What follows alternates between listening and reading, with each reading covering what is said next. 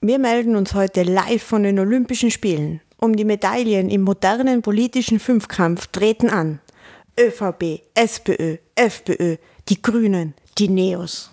Nach der ersten Disziplin, dem kurzen Nebelkerzen-Weitwurf, führte eindeutig die ÖVP. Sie haben sogar einen neuen Weltrekord aufgestellt. Dann wurde, wurden im Stadion Stühle aufgestellt für die zweite Disziplin, dem zwischen den Stühlen reiten. Hier sahen wir eindeutig die Grünen als Sieger hervorgehen. Für die Disziplin sich selber zerfleischen traten die Dobermänner der Parteien an. Nach einem harten Kampf ging die SPÖ als Siegerin hervor, knapp gefolgt von der FPÖ. In der vierten Disziplin, pointierte Aussagen schießen, lagen die Parteien lange nahe beieinander. Die Spieler Hanger, Hafenecker, Tomaselli, Greiner und Crisper schenkten sich nichts. Durch den Saga das geht mir so am Arsch, konnte Crisper von den Neos den Kampf für sich entscheiden. Nun sehen wir die letzte und alles entscheidende Disziplin, der Realitätsverweigerungsmarathon. Auf den ersten 30 Kilometer führte die FPÖ dank den neuen Corona-Schuhen. Jetzt holt die ÖVP mit ihrer Steinzeittaktik immer stärker auf. Hafenecker sagt, dass Ibiza nichts mit der FPÖ zu tun hat. Kurz vor dem Ziel schreit Hanger, das ist ein Verleumdungsausschuss und geht so als Sieger über die Linie. Das vorläufige Endergebnis ÖVP vor FPÖ und auf dem geteilten dritten Platz SPÖ, die Grünen und die Neos. Aber halt, die Dopingprobe muss abgewartet werden. Die ÖVP und FPÖ werden wegen zu hohem Ego-Einsatz und zu starker Schmierung disqualifiziert. Sie stehen am rechten Stadionrand und schieben die Schuld auf alle anderen. Hallo und herzlich willkommen zur 28. Ausgabe von Uns Österreichs jetzt. An meiner Seite, wie immer, die Theresa und an meiner Seite, wie immer, der Alex. Hallo. Ähm, ja, nach langer Zeit sind wir wieder da, mitten ins Sommerloch sozusagen. Also in den zwei Wochen, wo jetzt mal nichts passiert äh, oder relativ wenig, außer Umweltkatastrophen und sonstiges. Aber sonst ist es recht ruhig momentan. recht, zumindest politisch ist es eine Übergangszeit, sage ich mal, kann nicht lang dauern. Ja, und was noch passiert ist in den letzten Monaten, der Ibiza-Ausschuss ist zu Ende gegangen. Ein glorreiches Ende. Äh, ja, und das wollen wir jetzt nochmal aufarbeiten, was da noch passiert ist seit unserer letzten Aufnahme. Einige interessante Leute sind nochmal zu Gast gewesen. Viele sind nicht mehr gekommen, obwohl sie herzlich eingeladen worden sind. Ähm, ja, also wir wollen das nochmal durcharbeiten. Wir wollen auch unseren eigenen Bericht, äh, uns Österreichs, Reich uns Österreichs jetzt äh, Bericht äh, bezüglich des IBZU-Ausschusses abgeben und schauen wir mal, ja, was, was unsere Meinung dann dazu ist. Ja, starten wir gleich rein, würde ich sagen. Mhm. Los geht's. Los geht's. Wir sind stehen geblieben im April und da war dann gleich am 7. April der Gernot Blümel wieder mal im Ausschuss. Mhm. Dem gefällt das so ja, gut. Der wohnt da fast schon. Ja, das ist so irgendwie für ihn die Therapie gegen seine beginnende Demenz wo er einfach versucht, sich wieder zu erinnern, mhm. funktioniert nicht immer so. Und deshalb hat ihm auch der Herr Hafenecker von der FPÖ der Packung äh, Kurkuma Gedächtnis aktiv mitgenommen, mhm. damit eben sein Gedächtnis angeregt wird man hat dann viel auch über seinen Laptop gesprochen. Er hat einfach keinen Berufslaptop, das ja, braucht man ja nicht. Spaziergang-Laptop, also nicht, genau, ja, das braucht man. Die mhm. brauchen auch Auslauf. Richtig. Das ist wichtig, gerade im Lockdown und so müssen die ja manchmal rauskommen. Und das war ja nach dieser SMS-Affäre, die haben wir das letzte Mal schon einige mhm. dieser SMS vorgelesen und da hat er dazu gesagt, ja, er kennt den Schmidt halt schon lange und deshalb schreibt man da so. Genau. Ich also, scheine meine Freunde nicht so lange zu kennen, deshalb schreibe ich auch mit ihnen nicht so. Aber na, scheinbar hat so Dekadenz und, und Abgehobenheit und äh, Mafia-Gehabe irgendwie mit lang kennen zu tun. Natürlich, also wenn man Leute lang kennt, dann wird man so. Ja. ja dann wird man abwertend und äh, sie mit dem Gesocks will die, will die nichts zu tun haben, so wie der Herr Schmid auch gesagt hat. Äh, ja, na, das ist klar, das ist, das ist ganz normal. Ja, also wirklich, schaut mal eure eigenen Nachrichten an, die ihr so schreibt und dann erkennt sicher auch genau das, ja, was, da, was da vorgelesen worden ist. Ne? Mhm, genau. Also es ist immer noch erschreckend. es ist immer noch Wahnsinn, dass man sich das auch so sagen traut und dass die Leute das auch schlucken. Mhm. Ich sage mal, die ÖVP steht nach wie vor über 30, 35 Prozent. Äh, ja, also das ist für mich nach wie vor nicht nachvollziehbar. Ja. Ja, und da so immer dieses darauf hinweisen, ja, jeder hat solche Nachrichten. Herr Blümel, Herr Schmidt, Herr Krotz, ich habe solche Nachrichten nicht. Und das und haben selbst, ganz viele selbst nicht. wenn wir sind nicht politische Akteure ganz oben, ja, äh, und da muss, sollte man eigentlich wissen, wie man sich äh, verhalten hat und dass solche Nachrichten immer einen politischen Hintergrund haben, weil man Politiker ist. Äh, aber ja, nein, das ist alles ganz normal. Ja. Und auch so Absprachen sind normal, mutmaßliche Absprachen. Ich meine, die Sachen werden ja alle noch vor Gericht verhandelt. Also das, wie gesagt, auch das ist Ibiza-Ausschuss, ja, das ist der politische Teil jetzt, der jetzt einmal derweil abgeschlossen worden ist, wobei da bin ich mir sehr sicher, dass wir da noch eine Fortsetzung bekommen im Herbst. Ähm, aber ja, das richtige Aufarbeiten beginnt dann vor Gericht. Und auch das wird im Herbst starten mit Herrn Kurz, äh, mit Herrn Blümel, äh, mit Herrn Fuchs, mit Herrn Bilnacek. Äh, ja, also da kommen sie alle, alle vor Gericht. Also das wird passieren, weil ja der Herr Bilnacek nicht mehr im Amt ist aktuell. Auch das hat die Frau Sadic Gott sei Dank soweit geschafft. Ja, also dass quasi die Suspendierung wurde ja kurz mal aufgehoben und damit dann doch wieder nicht. Und ich glaube, jetzt ist er momentan echt wirklich vom Tisch, ja, solange zumindest die Grünen noch an der Macht sind. Der wird wieder kommen, wenn die weg sind, da bin ich mir auch sehr sicher. Weil dem ist ja nicht vorzuwerfen. Nein, alles richtig Sondern er ist ja nur der Vorbereiter für Sachen. ja, also das wird dann noch passieren. Und dann, was hat denn der Herr Blümel? Hat der noch was gesagt? Was Ja. Interessantes? Nur interessante Sachen.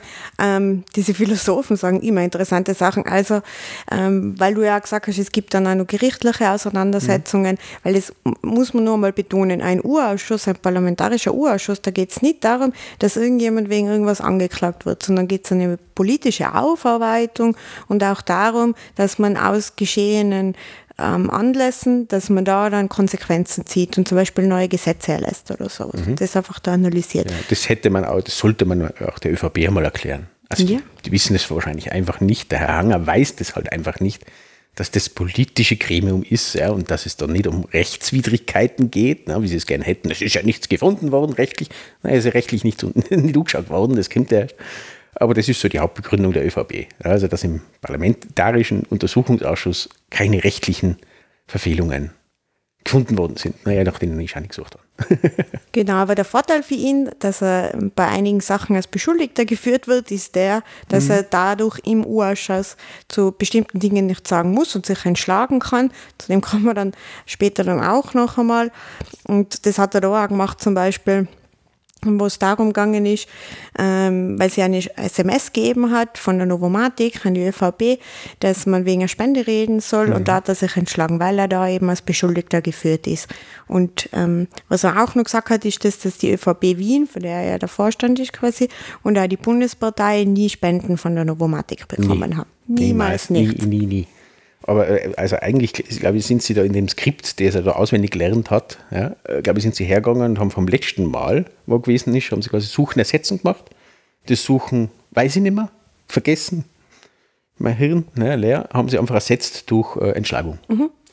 Kurz quasi vor dem äh, quasi wieder Dasein, Wiedererscheinen, mhm. Des Herrn Blümels ist eine Anzeige eingegangen und genau auf diese Anzeige hat er sich berufen können und hat sich äh, ja, entschlagen die ganze Zeit. Wobei ich mir jetzt nicht sicher bin, ob es überhaupt eine Oppositionspartei war oder ob es eine anonyme Anzeige gegen Herrn Blümel sozusagen war, wo man wiederum unterstellen könnte, das ist irgendwo von der ÖVP-Seite gekommen, weil dann kann er sich entschlagen. Wie gesagt, das sind jetzt wirklich Mutmaßungen, aber so in meinem Gehirn äh, kann ich mich sowas erinnern, dass da sowas im Raum gestanden ist, definitiv. Und das passt zur ÖVP. Die spielen das wirklich gut, das muss man ihnen echt lassen.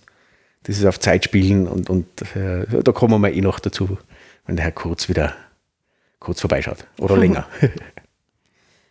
Genau, so das war eben so der Herr Blümel. Man wollte ihm da noch Fragen stellen über den Herrn Plinacek. Die wurden abgewehrt vom Herrn Sobotka, dem Ausschussvorsitzenden. Ähm, es hat dann auch noch einen kleinen Ab äh, Schlagabtausch gegen- gegeben zwischen Blümel und Brandstätter. Da ist dann der Sobotka immer eingeschritten. Also es hat wieder, äh, ja, es war mehr wieder so verfahrenstechnische Fragen und so, als wir wirklich etwas, äh, wirklich äh, aussagekräftige ja. Punkte, über die man dann weiterreden könnte. Das war der Herr Blümel.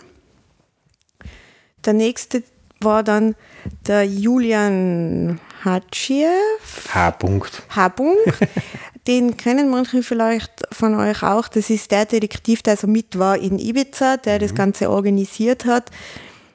Ganz interessante Persönlichkeit auch. Der war ja in Untersuchungshaft in Deutschland mhm. wegen Drogendelikten, ist dann quasi ausgeliefert worden an Österreich und ist dann aus der Haft ähm, hier vorgeführt worden. Mhm.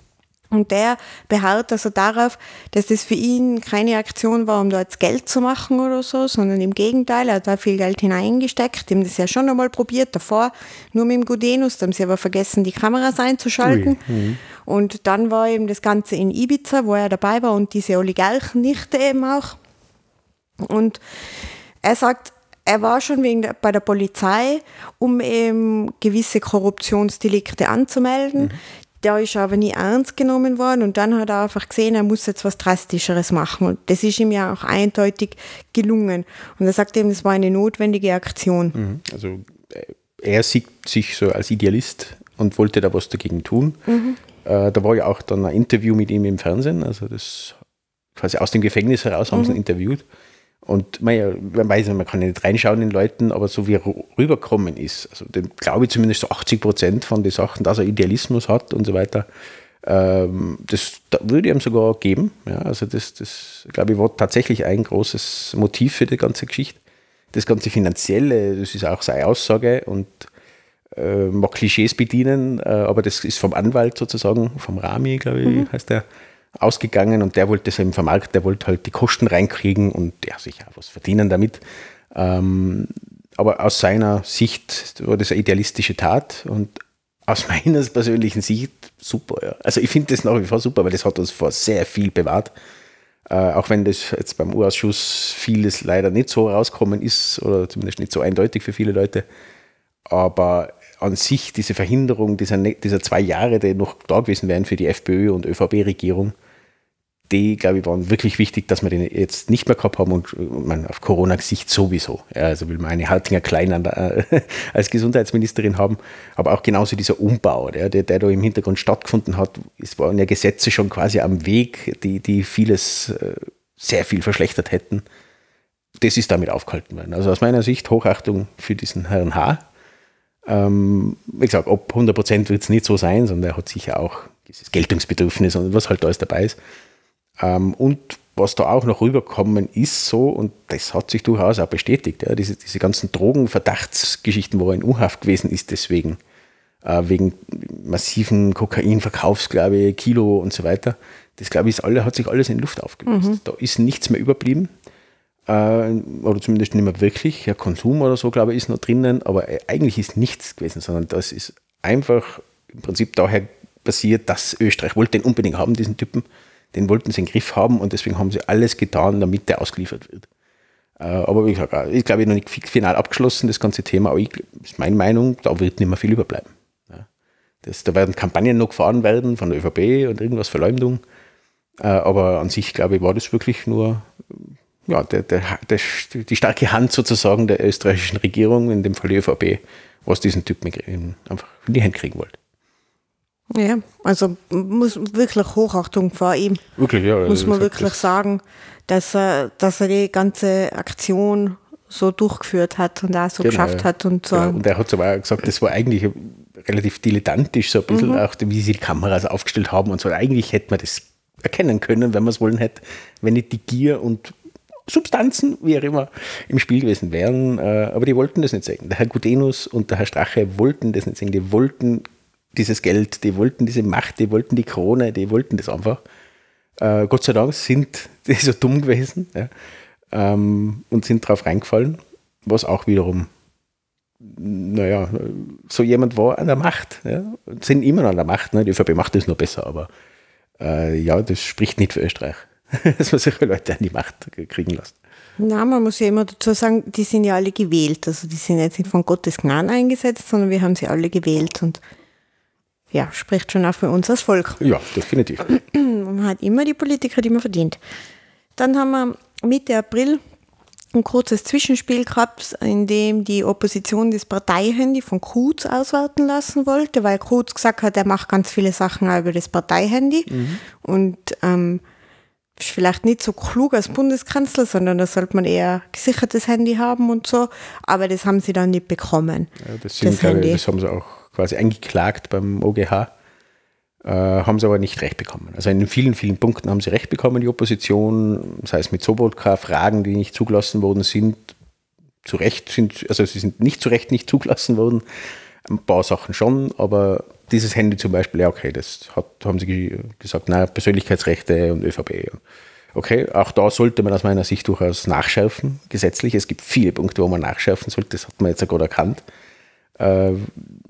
Ja, und, und wie gesagt, der OGH, der war sehr viel involviert in den ganzen Spielen. Ja. Genau, aber Kurzhandy leider haben wir nicht bekommen. Da wäre sicher sehr viel Schönes drin gewesen. Viele nette Bildchen wieder. Mhm. Die können wir niemandem zumuten. Ne, wollen wir nicht. Dann war unter anderem im Ausschuss Hans-Peter Weiß. Das ist der Geschäftsführer der Bundesimmobiliengesellschaft. Und da muss man jetzt dazu sagen, die Bundesimmobiliengesellschaft ist eine Tochter, Tochter der ÖBAG. Mhm. Und wir kennen das ja alle, die ÖBAG, Thomas Schmidt, eventuell war er nicht der geeignetste Kandidat, aber halt der mit den besten Verbindungen. Mhm. Und unter anderem hat man ihn deshalb auch ähm, angehört. Und was der eben da gesagt hat, war das, dass ähm, es hat bei den Immobilienverkäufen der BIC hat nie eine politische Einflussnahme gegeben. Wir erinnern uns da mal daran, dass zum Beispiel das BSK-Gebäude verkauft wurde, sehr schönes mhm. Gebäude, an die Signer Holding.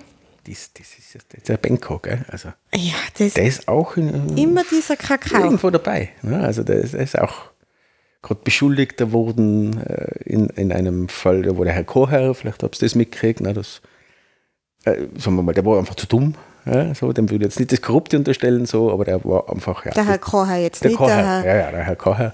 Und das ist jetzt vor kurzem, gestern, vorgestern rausgekommen, mal, ja, da wird der Herr Benko genauso als Geschuldigter, Beschuldigter geführt. Ähm, ist jetzt zugelassen worden, der Pelnacek ist nicht mehr da, jetzt werden die Sachen zugelassen. Ähm, und der spielt überall mit. Ne? Der ist bei der Krone drinnen, der, der hat überall so seine Finger drinnen und hilft der ÖVP. Ja? Und naja, schauen wir mal, wie lange es denn noch in Freiheit gibt. Bei dem hat es dann auch ähm, einen Schlagabtausch gegeben mit der Frau Tomaselli von den mhm. Grünen, weil sie nachgefragt hat, zu Projekten von einer Tochter von der Bundesimmobiliengesellschaft, Austrian Real Estate. Mhm. Und die macht ganz viele Projekte gemeinsam mit der UBM Development AG. Mhm. Das ist immer ein notiertes Unternehmen aus München und unter anderem Teilhaber an dem ist der Herr Ortner. Mhm. Und wir erinnern uns, die Tochter vom Herrn Ortner, die ist sehr hoch qualifiziert ja. und sitzt deshalb auch im ähm, Aufsichtsrat von der ÖBAG. Mhm. Und die Spende von Herrn Othner hat überhaupt nichts damit zu tun. Also das ist wie der Herr Hanger ja, beim Abschlussbericht jetzt, bei der Präsentation der ÖVP-Sicht auf die Dinge, die wirklich interessant ist, äh, gesagt hat. Ja, also das ist so offensichtlich. Ja, diese Spenden und das, das kann, also so blöd ist ja niemand, dass man das so offensichtlich macht, wie Gesetzeskauf durch Spenden. Das sieht ja jeder. Genauso da, der Herr Oten hat das gespendet, sie hat einen Job gekriegt und das ist alles äh, so quasi, ja, nein, das kann nichts damit zu tun, das ist zu offensichtlich. Das ist, die, ist quasi aus meiner Sicht die, die Weiterentwicklung der Strategie, die der Herr Seehofer in Deutschland angefangen hat, dass die ÖVP mitgenommen hat, und quasi, das ist nicht erlaubt, deswegen ist es ja nicht passiert. Das darf ja nicht sein, also ist es nicht so. Das hat die ÖVP oft dahergebracht, das hat, wie gesagt, der Herr Seehofer in Deutschland bezüglich der Polizei und Rechte in der Polizei. Nein, das darf ja nicht sein. Darf keine Nazi sein, darf, sind es auch nicht so. Das hat die ÖVP lang übernommen. Jetzt sind sie aber, haben sie es weiterentwickelt und gesagt, nein, das ist so offensichtlich, dass das korrupt ist, also grundsätzlich korrupt sein, weil so blöd ist ja niemand. Ja, und beim Herrn Othner ist das genau das Gleiche. Also es ist viel zu offensichtlich, also ist es auch nicht wahr interessante Geschichte, wie man Realität verdrehen kann. Ja, deswegen haben sie auch diesen Marathon gewonnen. Ganz genau. Aber was du wieder hast, Realität verdrehen, es ist alles so, wie es die ÖVP sieht. Wie die, wie die, wie sie uns gefällt. Richtig. Nicht wahr? Ja, auch der Herr Trump hat das super gemacht. Ne? Ja. Wie gesagt, das, der Herr Kurz ist Trump 2.0, muss man ihm lassen. Er kann das besser wie der Herr Trump. Er ist nicht so dumm wie der Herr Trump. Aber die Taktiken sind ganz dieselben. Fake News, äh, Einschüchterungstaktiken und, und, und. Ja, Ganz viel Ablenkung auch, also diese Nebelkerzen. Genau, genau. Da kommen wir auch noch ein bisschen später dann noch drauf. was da so, ein kleiner Auszug der Nebelkerzengeschichte von der ÖVP, kann man vielleicht zum Schluss noch. Ja, auf mhm. jeden Fall.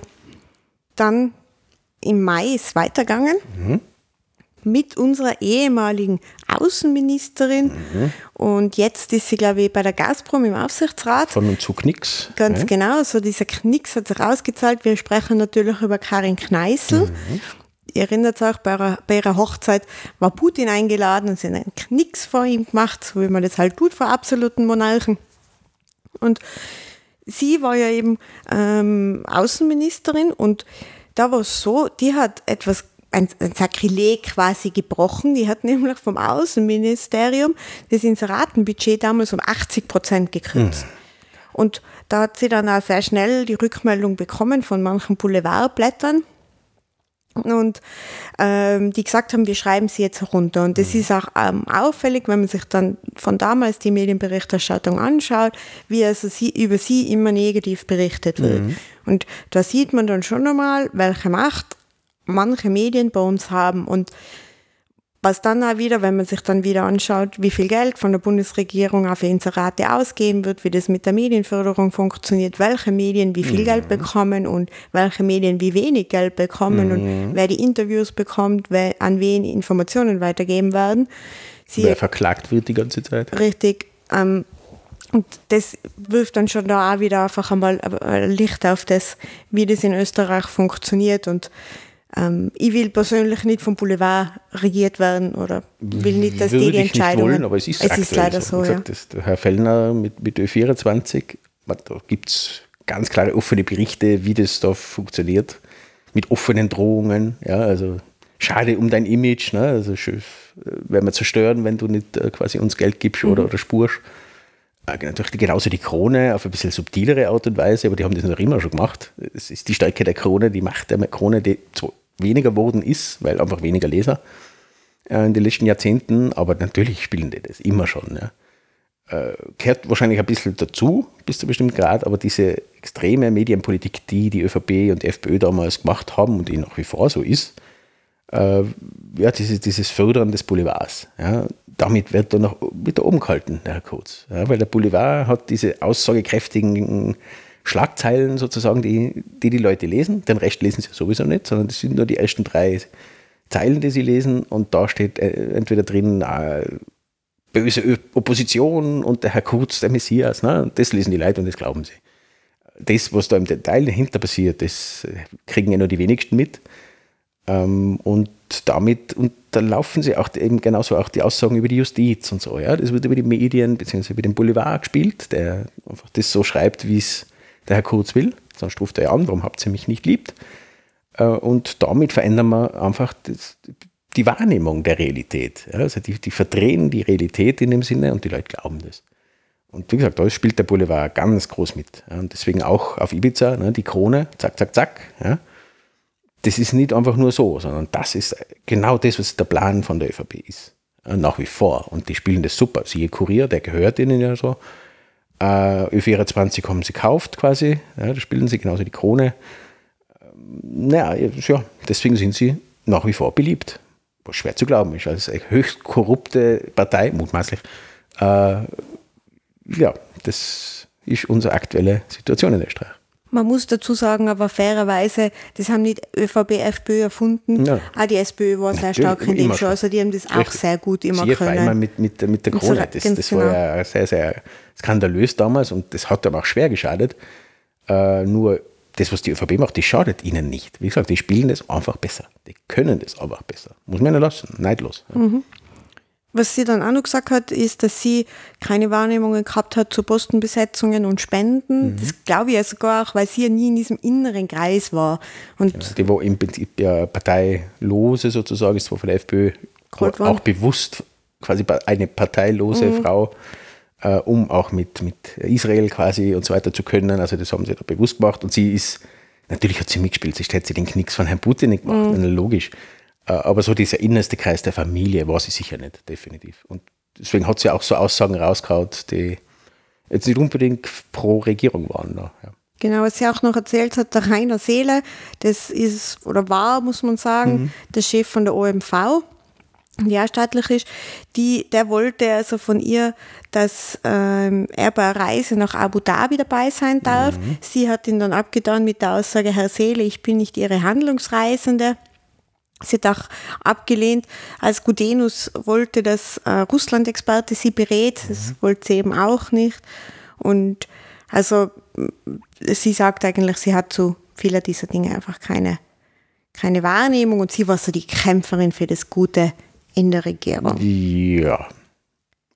Das, das Gute in der Regierung, ne, das, wenn man das gefunden hat, ist eh schon gut. ich gesagt, sie war nicht die Schlimmste, das kann man durchaus so sagen. Äh, und auch diese Abu Dhabi-Reise, da, da, da ist so viel passiert. Da war ja auch der Herr Schmidt mit, äh, wo er eben gesagt hat, dieser, diesem Pöbel will ich nicht fliegen, sprich ne, erste Klasse. Und sie sind, sind sie da, ich glaube, da sind sie auch vom Firtasch dann hingeflogen worden. Nein, war das Abu Dhabi? Nein, das war dann Israel-Reise, glaube ich. Äh, aber da sind sehr viele Verknüpfungen auch mit dieser Abu Dhabi-Reise. Ja. Und da gibt es noch Geschichten mit thailändischen äh, Königs, mit Königshausmitgliedern, die in Österreich da waren und von Lokalen rausgeschmissen worden sind. Wieder der Schmied war dabei und da hat es halt geheißen, ja, dem ist alles toll, sind glaube ich, ins Buff gegangen damit. Äh, und das ist alle, hängt alles ein bisschen zusammen. Ich sage, das ist jetzt ein chaotisch so, aber da ist so viel drin, da kommt noch viel daher. Also gesagt, das, das wird alles noch aufgearbeitet. Also die Gerichte hauptsächlich, würde ich sagen. Aber ja, Abu Dhabi ist ein ganz interessanter Platz, weil da ja natürlich auch die Bolearis äh, Geschichte drin ist, was die ÖMV gekauft hat, zu überhöhten Preisen, wie es geheißen hat. Äh, deswegen auch der Herr Seele gehen hat müssen, dieser seelenlose Stahlbolzen. ähm, an sich ein guter Kauf in dem Sinne, weil sie jetzt natürlich, glaube ich, relativ viel Gewinn damit machen.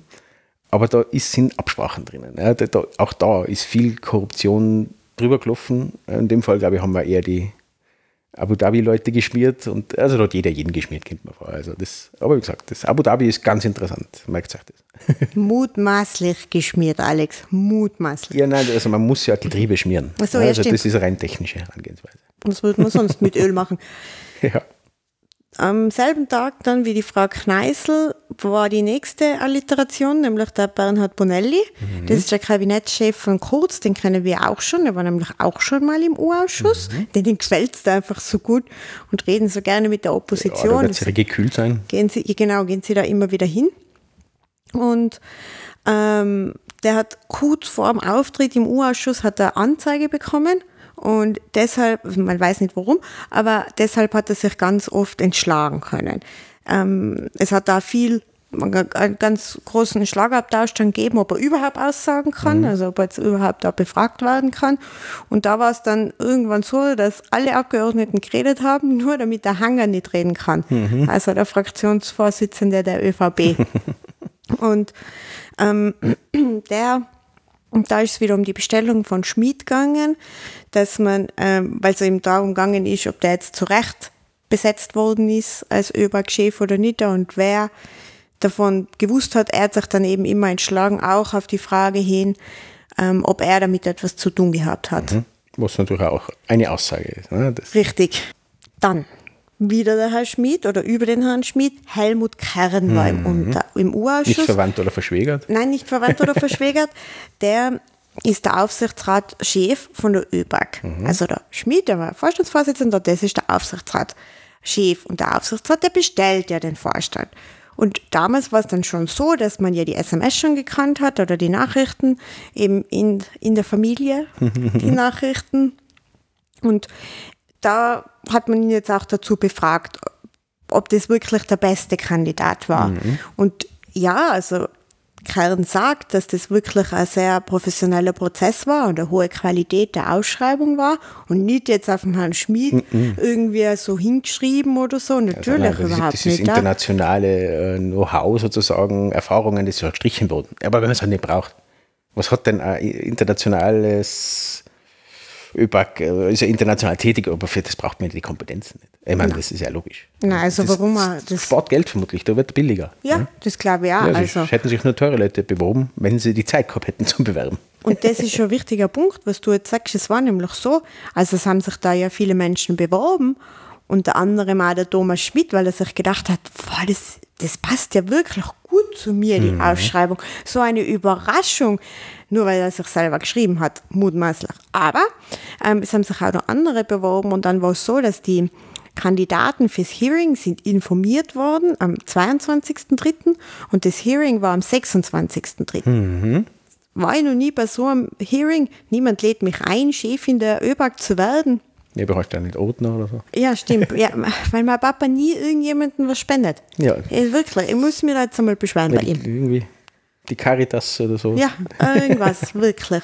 Auf jeden Fall, das, ich war noch nie bei sowas, aber ich denke mal, vier Tage ist eine sehr kurze Zeit, um sich auf sowas Ja, vorzubereiten. aber wenn man gut ist, kann man das spontan machen. Ja, das, na, das ist schon selber schuld, wenn man da nicht dann profiliert, so wie der Herr Schmidt halt. Und ähm, der Herr Kern, der hat dann auch gesagt, er hat sich vor diesem Hearing vom Schmidt, das übrigens super professionell war, also der war echt gut vorbereitet, überraschenderweise. Und da hat er sich mit ihm auch zum Abendessen getroffen. Aber sie haben bei diesem Anlass überhaupt nicht über die ÖBAG gesprochen. Ja, man braucht ja mal ein anderes Thema. Das, Ja. Das, ich sage, über das Wetter muss man auch mal reden. Nicht? Und, und über Fußballergebnisse. Und da braucht man nicht immer, man muss ja ablenken. Man- Also man muss im Kopf einfach mal frei werden. Ne? Das ist wichtig. Das ist ja logisch. Also das glaube ich Ihnen auf jeden Fall. Ja. Ja, das war der Herr Kern. Dann haben wir zu einem späteren Zeitpunkt, jetzt schaue ich gerade nach, also so Anfang Mai jetzt, da war der Thomas Weverka im Ausschuss und der hat der Stelle, wo man sich zuerst denkt, uh, das ist ein Paradox, er ist nämlich Compliance Manager bei der Novomatic. Falls jemand nicht weiß, was Compliance bedeutet, das ist also genau das, dass man sich immer an alle Gesetze hält und nicht geschmiert wird und auch nicht schmiert und Korruption ist du, du, du. Ja, und genau. genau so diese Dinge. Und dass man auch eben ähm, Arbeitnehmerschutz einhält, also alle diese Dinge, das ist, macht ein Compliance Manager. Und deshalb für mich das Paradox, dass die Novomatic sowas hat. Ja, vielleicht ist das ja auch die, zum Abwehr jeder Compliance. Das kann natürlich auch Ja, sein. Compliance-Abwehr. Ja, das ist Braucht's voll Auf jeden wichtig. Fall. AC, Anti-Compliance. Ja. Ich glaube, wir machen da einen Think Tank auf. Ja, würde ich auf jeden Fall machen. Da, da geht es dann wieder mit der Spende. Ähm, apropos Spende. Die Spenden an Parteien waren für die Novomatic von 2016 bis Mitte 2017 verboten. Und deshalb haben sie dann natürlich auch nichts Ja, gemacht. was nicht sein darf, ist auch nicht, weil es ja nicht sein darf. Genau. Ja, auch die Novomatic hat dieses, diese Methode verstanden, ausgezeichnet. Voll super. Und was er auch gesagt hat, also er hat überhaupt keine Wahrnehmung zu diesem berühmten Zitat, die Novomatic zahlt alle. Also jetzt nur, weil sie zum Beispiel Das 2000 stimmt ja auch nicht. Also uns haben sie noch nie was zahlt. Also alle kann nicht sein. Genau. Ja, das ist ja logisch. Und er sagt schon, also sie sponsern 300 bis 400 Vereine, aber das ist halt Sponsoring. Das ist keine Spende. Und nur weil dann einmal ein Logo von ihnen irgendwo angedruckt wird, heißt das nicht, dass sie jetzt dann, irgend, dass dann irgendwie im kleinen Glücksspiel irgendwas geändert tu wird Gutes oder und so. sprich darüber. Ja, Ja. Und, und alle, wie gesagt, kann nicht sein, weil ich glaube, die Grünen haben nichts gekriegt, die Neos auch nicht. Die SPÖ schon, ja, also da gibt es jede Menge äh, Leute, die von der Novomatic gesponsert worden sind, auch wiederum Fußballvereine, SPÖ nahestehen und, und, und. Also da gibt es auch schöne Beispiele. Ähm, die SPÖ, ja, im FPÖ braucht man nicht reden. Und die ÖVP, naja, die brauchen ja kein Geld. Ja, die, haben, die haben eh schon genug. Genau.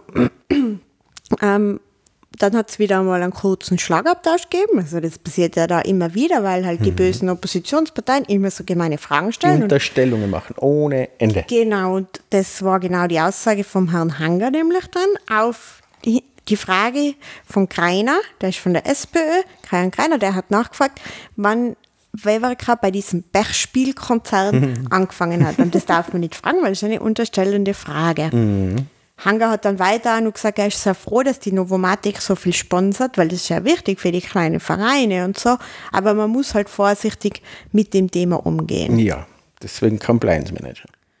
Und er hat dann auch wieder keine Wahrnehmung zum SMS zwischen Neumann, der Chef der Novomatic, und dem Pressesprecher von der Novomatic, in dem drinnen gestanden ist, hahaha, ha, ha, Bierer verdoppelt ÖVP-Spenden. Und der Neumann hat dann dazu, äh, darauf zurückgeschrieben, wir haben noch etwas Besseres vor. Aber da weiß der Compliance Manager nichts zu diesem SMS.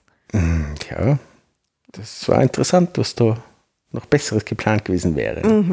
Ja, ja. Und Aber der Herr Pierer, ja, Mann, der Herr Pierer, ich meine, das, der, der wollte- einfach nur sein Museum quasi der Regierung nahelegen. Ja, das war halt viele Ausstellungen. Man- Manche könnten sagen, es ist ein Schauraum.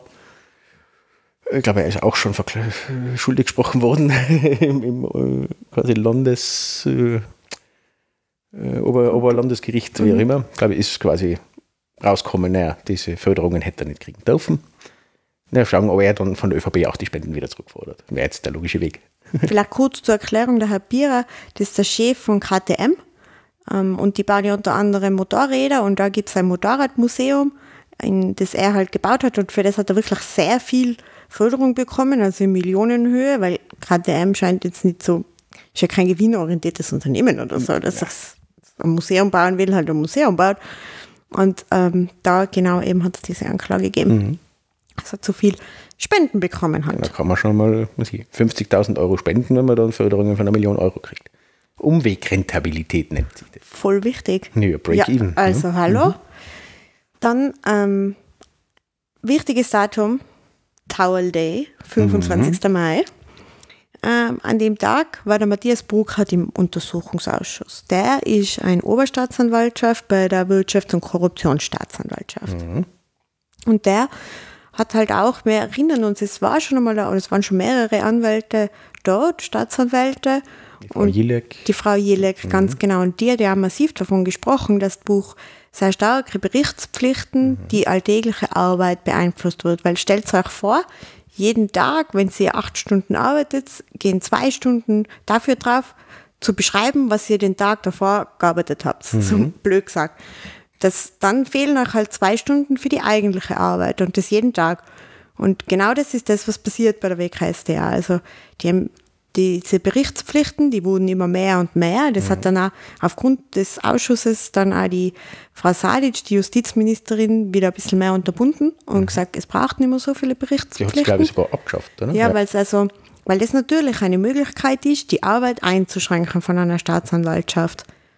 Und das sagt eben auch der Herr Burkhardt, dass es durch das eben sehr viele, dass das halt dann einfach schwierig ist für die Staatsanwaltschaft, ihre Staatsanwälte ihre Arbeit zu machen. Und sie sagen auch, es gibt sehr viele Störfeuer durch die ÖVP, sehr viele Dienstaufsichtsbeschwerden. Mhm durch die ÖVP und ähm, arbeite, also vor allem wenn es um Ermittlungen gegen den Herrn Kurz geht, da hat es immer wieder Beschwerden gegeben und ähm, hat dann auch über die Hausdurchsuchungen gesprochen beim Herrn Blümel, wo er halt auch sagt, er denkt, dass der vorinformiert worden ist. Möglicherweise. Ähm, eventuell ähm, über den ÖVP-Generalsekretär und auch über einen ÖVP-Berater, eventuell, dass da Informationen weitergegeben worden sind an ihnen. Aber er sagt da, es hat keine Weisung gegeben zur Hausdurchsuchung. Also keine Weisung, macht's das jetzt oder auch keine Weisung, ihr dürft das nicht machen. Mhm. Sondern es war halt einfach ganz normale Hausdurchsuchung. Unabhängig Justiz. Ja? Und, aber das wird versucht natürlich zu stören von der ÖVP. Mal Leute, die zum Beispiel im Gesundheitssektor arbeiten, gerade in Krankenhäusern, die, glaube ich, verstehen sehr, sehr gut, was Berichtspflicht wirklich bedeutet und wie viel Schikane da drin steckt. Äh, denen geht es oft so, dass das sie einfach den halben Tag nichts anderes tun, als dokumentieren, was sie tun werden oder getan haben und äh, Administrationstätigkeit und kommen zur eigentlichen Arbeit nicht mehr. Und genau so ist es da auch. Ja, das ist ein, ein politisches eine politische Waffe gegen die Justiz, ja, die, die, eingeführt worden ist, um ja, genau solche Sachen zu unterbinden, äh, ja, einfach so lange zu verzögern, bis dann auch teilweise die äh, Verjährung eintritt und, und, und. Also da gibt es viele Beispiele Richtung Eurofighter und, und, und. Ja. Genau. Und das berichtet er. Er berichtet auch, dass er glaubt, dass der Fuchs, das ist der Oberstaatsanwalt von der Staatsanwaltschaft Wien, dass der die Akten zur Hausdurchsuchung von Blümel am Blinacek weitergegeben hat. Und auch hier erinnern wir uns wieder, dass ein ja Chats öffentlich wurden, dass dann Blinacek über das sagt, das ist ein Putsch, diese mhm. Hausdurchsuchung. Und da denkt er eben, dass Fuchs das weitergegeben hat.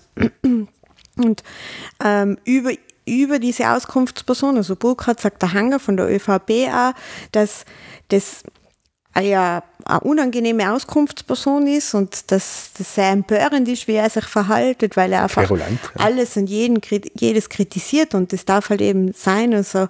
Und er soll einmal ein bisschen in sich gehen, damit mhm. man wieder besser mit der Justiz zusammenarbeiten kann. Grandios. Was er sagt, was er aber auch sagt, was er positiv ähm, hervorbringt, ist, das, dass die, ist die Zusammenarbeit mit der Soko Tape, mhm. die funktioniert also ganz gut. Ja, der, der Herr Holzer ist halt super. Ja, deswegen ist er äh, befördert worden. Hm? Ja, genau. Von der Soko Tape zum, zum Kriminalamt. Chef. Und das war jetzt die perfekte Überleitung, Alex. Jetzt Ach, ist nämlich der Andreas Holzer, der war auch Ach, an diesem Tag im mhm. Untersuchungsausschuss. Und der ist genau wie du richtig sagst, der war Soko-Tape-Chef und jetzt ist er Bundeskriminalamt-Chef. Also das ist schon ein toller Aufstieg für den. Ja, man gute Arbeit und leistet. das Gut ist halt immer, je nachdem, ja. wer drauf schaut. Ne? Ja, also für die ÖVP hat das super Arbeit geleistet. Für uns halt jetzt nicht so, aber das, das ist halt, ja, das ist einfach, wo, wo man hinschaut. Wer sind wir, um das zu kritisieren? Wir sind da, um zu kritisieren. das, ist, das, ist, der Grundgedanke unseres Podcasts. Stimmt auch wieder. Ähm, der Herr Holzer, der hat gesagt, er hat schon mit Fuchs und Plinacek Strategisches zu den Ibiza-Ermittlungen besprochen, aber nie Inhaltliches. Gell? Nur über den Ablauf, nicht worum es da jetzt wirklich geht oder was sie mhm. rausgefunden haben oder so. Und also den Unterschied zwischen inhaltlich und strategisch müssen Sie mir nochmal erklären dann. Ne? Also natürlich ist der Ablauf und das Strategische auch inhaltlich. Äh, ja, aber es reicht. Ja. Es reicht zu sagen, nichts, wissen nichts. Ja, nichts. Richtig. Was ähm, in meinen Augen da danach noch interessant war bei seiner Aussage, er ist dann auch noch gefragt worden, ob es eventuell zwischen Ibiza und Wirecard mhm. Verbindungen gibt. Wir erinnern uns, Wirecard, das war ein sehr, sehr großer Skandal ähm, letztes Jahr im Juni, wo also ähm, Wirecard, das Unternehmen, die haben 1,9 Milliarden Euro, glaube ich, gefälscht in mhm. ihrer Bilanz. Das ist ganz lange nicht aufgefallen oder wollte nicht auffallen. Ja, so, so. Mhm. ungefähr. Ähm, und da ist einer der Vorstände, der Jan Masalek, der ist bis heute auf der Flucht, wo man eben auch weiß, dass er ein Mitarbeiter vom BVD das ist jetzt nicht mehr BVD, sondern USB, Navi. Äh, DNS. Sagen wir. Ja, genau, DSN, also das, das, ist so unser Geheimdienst ein bisschen. Ein Anführungszeichen. Anführungszeichen.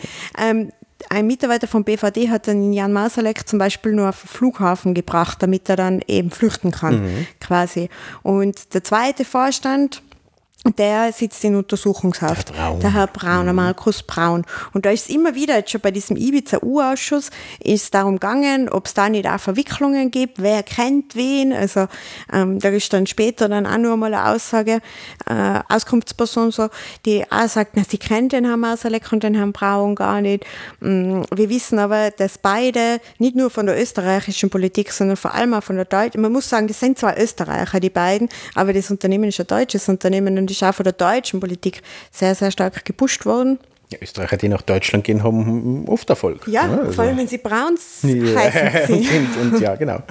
ähm, und da gibt es auch einen eigenen U-Ausschuss, oder hat es gegeben, da ist auch ähm, also jetzt in äh, Deutschland? In Deutschland mhm. hat es einen Urausschuss gegeben, sehr zu empfehlen, der Podcast 1,9, wo eben über diesen Urausschuss mhm. berichtet wird, ist sehr interessant da und eventuell, und da wird eben halt immer wieder auch bei uns auf das angesprochen. Genau, und genauso findet in Italien diesbezüglich mhm. ein Urausschuss statt, wo auch der Herr Kurz und der Herr Blümel geladen sind. Auch das wird sehr, sehr interessant, weil natürlich haben sie da schon auch so bestimmte Mittel, beziehungsweise ist nicht ganz klar, welcher Staat das aufbringen will überhaupt, ob die Italiener überhaupt das wollen. Weil die Deutschen, glaube ich, haben es nicht wollen. Aber das wird auf jeden Fall interessant, weil da hat er jetzt nicht ganz so einen Sobotka als Vorsitzender und so weiter. Also ihnen wird sicher was einfallen, aber das ist aus meiner Sicht der Teil, den die ÖVP am wenigsten unter Kontrolle hat, von den ganzen Skandalen, die wir, ja, die letzten Folgen, ne, zieht sich durch.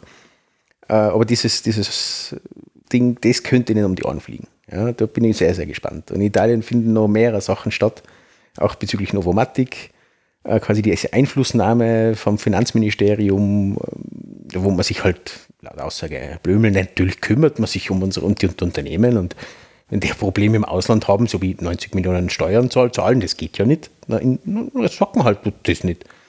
Und genau diesbezüglich gibt es auch noch einen Untersuchungsausschuss.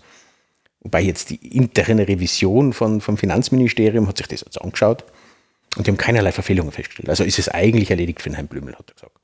Ist auch erst vor kurzem jetzt äh, mhm. passiert. Aber wie gesagt, da kommt noch was, das wird noch längere Zeit dauern und eben das, das äh, Wirecard, das ist eine wilde Geschichte. Also wie gesagt, da geht es auch um Finanzierung von, von Äh, Libyenkrieg. Libyenkrieg, genau, und auch Milizaufbau ist geplant worden bei uns quasi, äh, auch Verbindungen nach Weißrussland zum Lukaschenko, wo er vermutlich jetzt ist gerade, der Herr Mausalek, wissen wir nicht genau, aber das, da will er hinpassen. Ja. Ich muss kurz einwirken, Mhm. die Miliz war nicht in Österreich geplant, sondern die Miliz wäre für Libyen gewesen. Ja, ich, ich, vielleicht habe ich mich da falsch erinnert, aber mir kommt vor, da war durchaus so eine, eine österreichische Miliz äh, geplant, so wie in Deutschland diese Nazi-Milizen, die jetzt aufgeflogen sind, so teilweise zumindest. Sowas ist auch geplant gewesen in Österreich. Kann mich jetzt täuschen, aber ich habe sowas im Kopf, dass, dass das auch Teil des ganzen Spiels war. Ja, also, lieber Herr Masalek, sollten Sie unseren Podcast hören, ja. bitte melden Sie sich Unbedingt, bei uns. würde mich sehr interessieren. Wir verraten niemanden, wo Sie sind äh, oder wie lange Ihr Baut jetzt ist, aber hallo, also Interview jederzeit, wäre interessant. Sofort, sofort. Ja. Oder egal welcher der genannten Personen, die wir jetzt da immer wieder, jeder darf uns gerne kontaktieren. Äh, wir reden gerne drüber. Gesagt, Wir sind natürlich ein bisschen voreingenommen, gehen wir zu, aber wir lassen uns auch gerne von der Wahrheit überzeugen. Nicht? Und wie auch immer die Wahrheit konstruiert ist. Das ist ja für jeden eine andere. Das weiß ja der Herr Blümel am besten, weil der ist ja Philosoph. Richtig. Wahrheit. Was ist Wahrheit? Ne? Und, und Bäume fallen um und man hört es nicht, sind sie umgefallen. Ne? Wenn man Schmieren nicht sieht oder so offensichtlich sieht, ist dann geschmiert worden. Das sind Fragen, ja, da machen wir vielleicht eine Sondersendung, eine philosophische Sondersendung Mit Herrn äh, drüber mit Herrn Blümel. Genau, das, mal, das war wirklich schön. Das Allerdings, das Problem ist, er hat keinen Laptop. Also stimmt. Dann wird die Aufnahme schwierig, aber das, da, macht, da findet man schon. da findet man irgendwas. Spätestens dann, wenn er am Häfen hockt, dann glaube ich, kann man ihm sicher mal was zukommen lassen. Ja, dann hat er ja Zeit für einen Podcast. Dann war Anfang Juni, ah nein, eine Person habe ich noch vergessen, eine Mitarbeiterin im äh, Finanzministerium, die hat hauptsächlich gesagt, sie hat keine Wahrnehmung zu nichts, aber was sie Interessantes erzählt hat, deshalb will ich sie trotzdem hier noch erwähnen, ist das, dass sie ähm, gesagt hat, diese ganzen Akten, wo es ja ganz lange, also wo ja wirklich ein Gezerre drum war, die Akten aus dem Finanzministerium, wo die E-Mails alle zur Verfügung gestellt werden haben müssen, wo das dann am Oberlandesgericht war und dann hat ein Verfassungsgerichtshof und dann hat der Bundespräsident einschreiten müssen und sagen müssen, so, ich exekutiere das jetzt und los, schickt endlich diese Daten Wo und alle, diese Akten. wo alle rundherum, die deutschen Medien und alle, die haben alle nur noch den Kopf geschüttelt. Das sowas ginge in Deutschland. Ich meine, in Deutschland geht auch viel Scheiß, ja. Aber das würde nie, wäre nie gegangen, sowas. Ja. Aber, aber ja, bei uns geht das. Österreich ist anders. Ja. Mhm. Sehr anders. Und die hat eben gesagt, dass diese Akten schon Mitte März fertig waren. Und übermittelt worden sind sie ja dann irgendwann im Juni. Also, und logisch, das waren über 60.000 Seiten. Ich kann die nicht alle am Nachmittag ausdrucken. Und dann Schreddern schon, aber Schreddern schon ausdrucken ausdrucken. nicht, Ja. ganz genau. Das war jetzt gerade nur ähm, was Interessantes von dieser Aussageperson war. Und dann eben. Aber das war Datenschutz. Das war- Man muss das jetzt auch gleich dazu sagen. Es ist rein aus Datenschutzgründen von Herrn Blümel nicht übermittelt worden, weil er ja einfach, da waren ja Geburtstage drin und das kann man ja nicht machen. Ne? Also deswegen wartet man, bis man exekutiert wird. Zum Herrn Blümel als Arbeitgeber komme ich noch. Das ist dann zum Abschluss. Eine Empfehlung, wenn jemand Arbeit sucht. Komme ich noch. Okay. Dann ähm, Anfang Juni war die Gabriela Spiegelfeldner Mhm. wieder im U-Ausschuss, die kennen wir schon. Ähm, und Die betreibt eine Frühstückspension. die betreibt eine Mhm. Frühstückspension, ganz genau, Hotel Garni. Ähm, die hat nämlich immer so ja, Frühstücke veranstaltet, Mhm. bei denen eben interessante Personen, wie zum Beispiel Herr Ordner oder so, zum Frühstück geladen waren. Mhm. Ja, jeder muss Und frühstücken. wir haben jetzt auch schon ganz kurz darüber gesprochen, dass immer wieder über Masalek und Brauner gesprochen wurde. Und sie war jetzt auch wieder eine dieser Personen, dieser Auskunftspersonen, die gesagt hat, nein, sie kennt diese Personen nicht. Es gibt Fotos, wo sie mit beiden Omis, aber sie Ja. kennt sie nicht.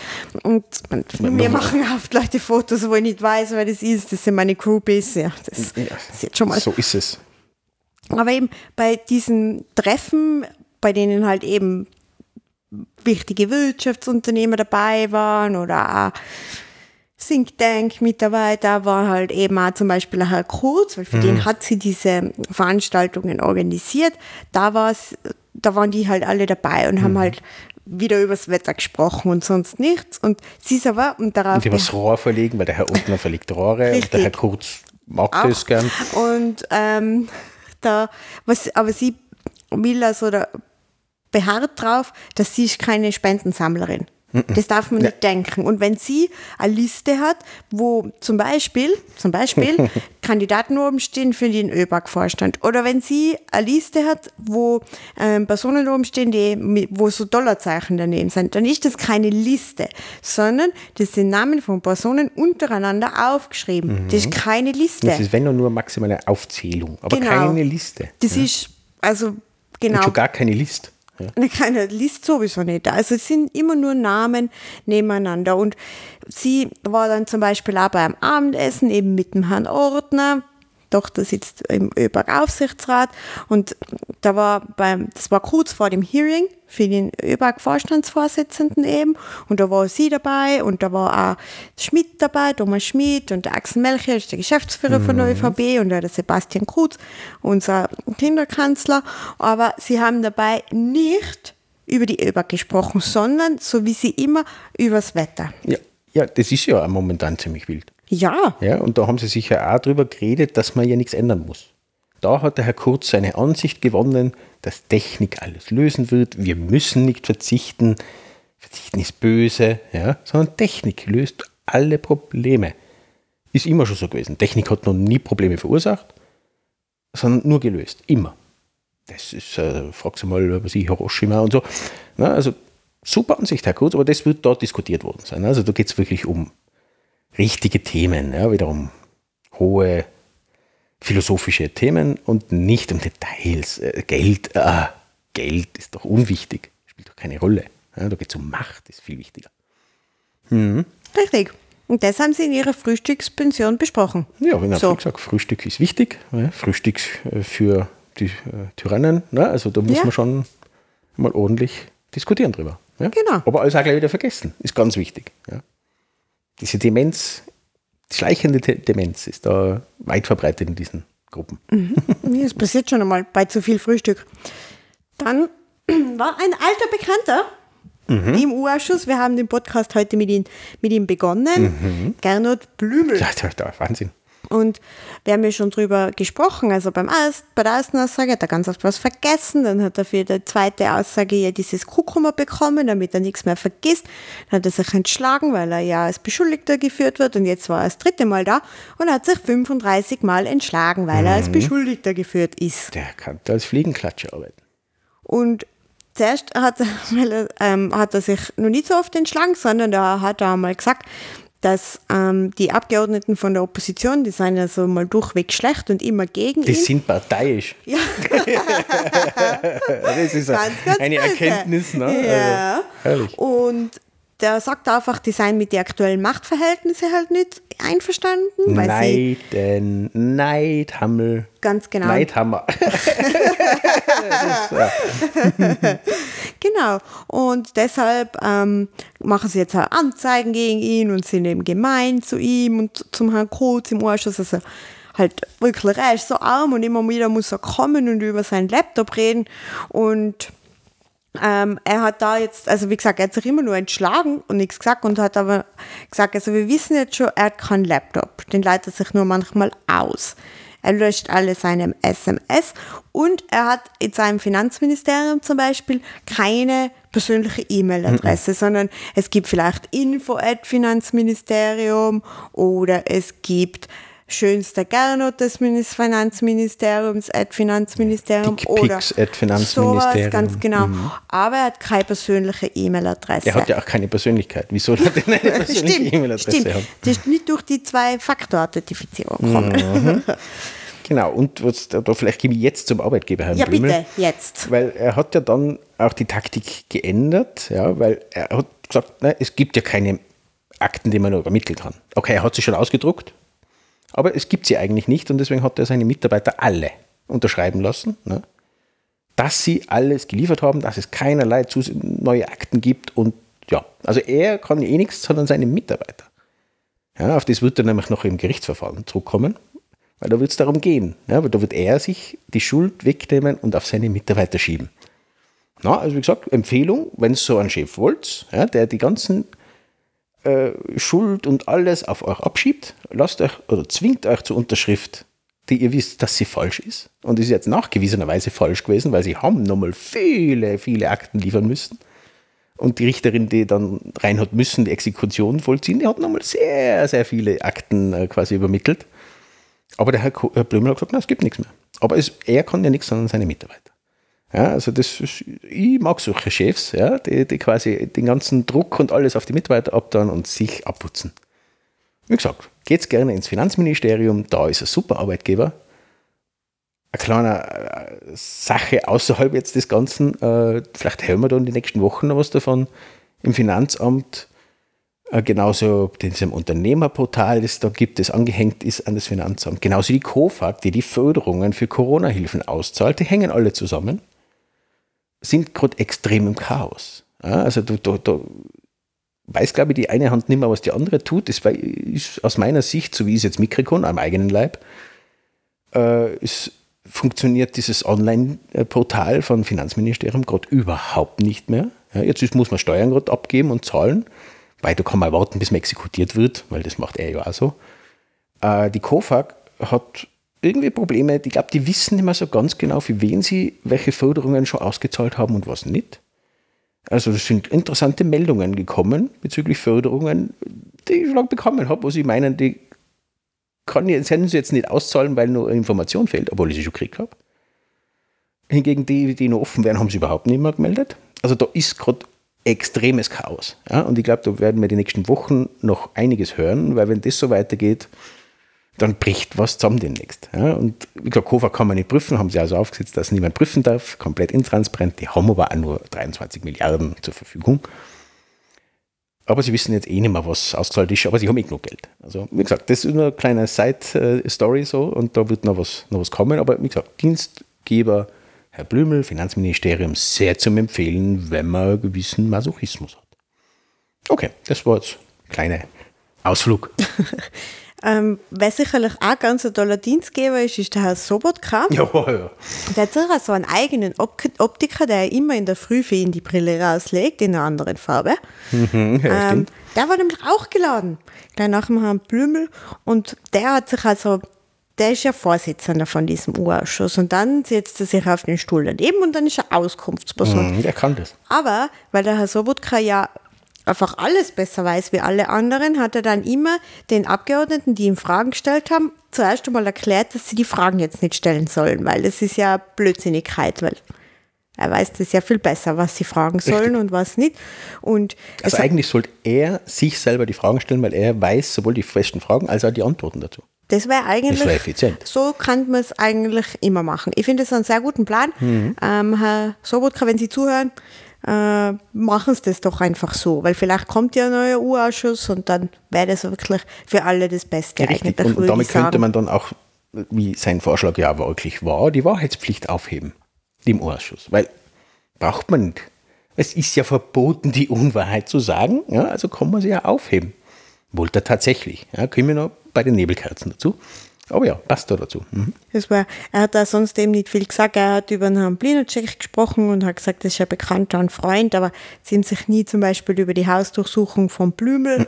abgesprochen und auch zur Novomatik. Da ist es ja darum gegangen, dass er ist einerseits der Chef vom Alois Mock Institut, ist ein ÖVP-naher Verein. Logisch, wenn es Alois Mock heißt, ähm, wird es nicht von den Grünen sein.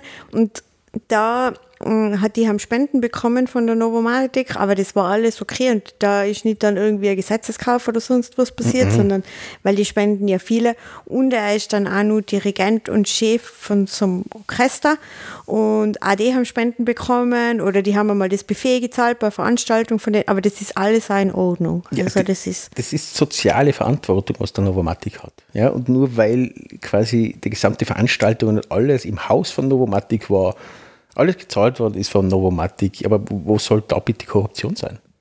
Also das ist total aus der Luft gegriffen. Na, wüsste jetzt auch nicht, wo ja, da die Korruption sein soll. das, das ist aus dieser Luft, wo er so als Dirigent reinwedelt mit seinem Dirigierstock und seinem übersteigerten Ego. Das ist, aus dieser Luft ist das gegriffen. Genau. Ja? Aus der heißen. Vielleicht stinkt es aber. Dann wäre die allererste Auskunftsperson von diesem Urausschuss wiedergeladen gewesen. Die erinnert sich sicher nur mhm. HC Strache, wegen dem gibt es ja das ganze Zeugs da mhm. jetzt, weil er ja auf Ibiza Urlaub gemacht hat.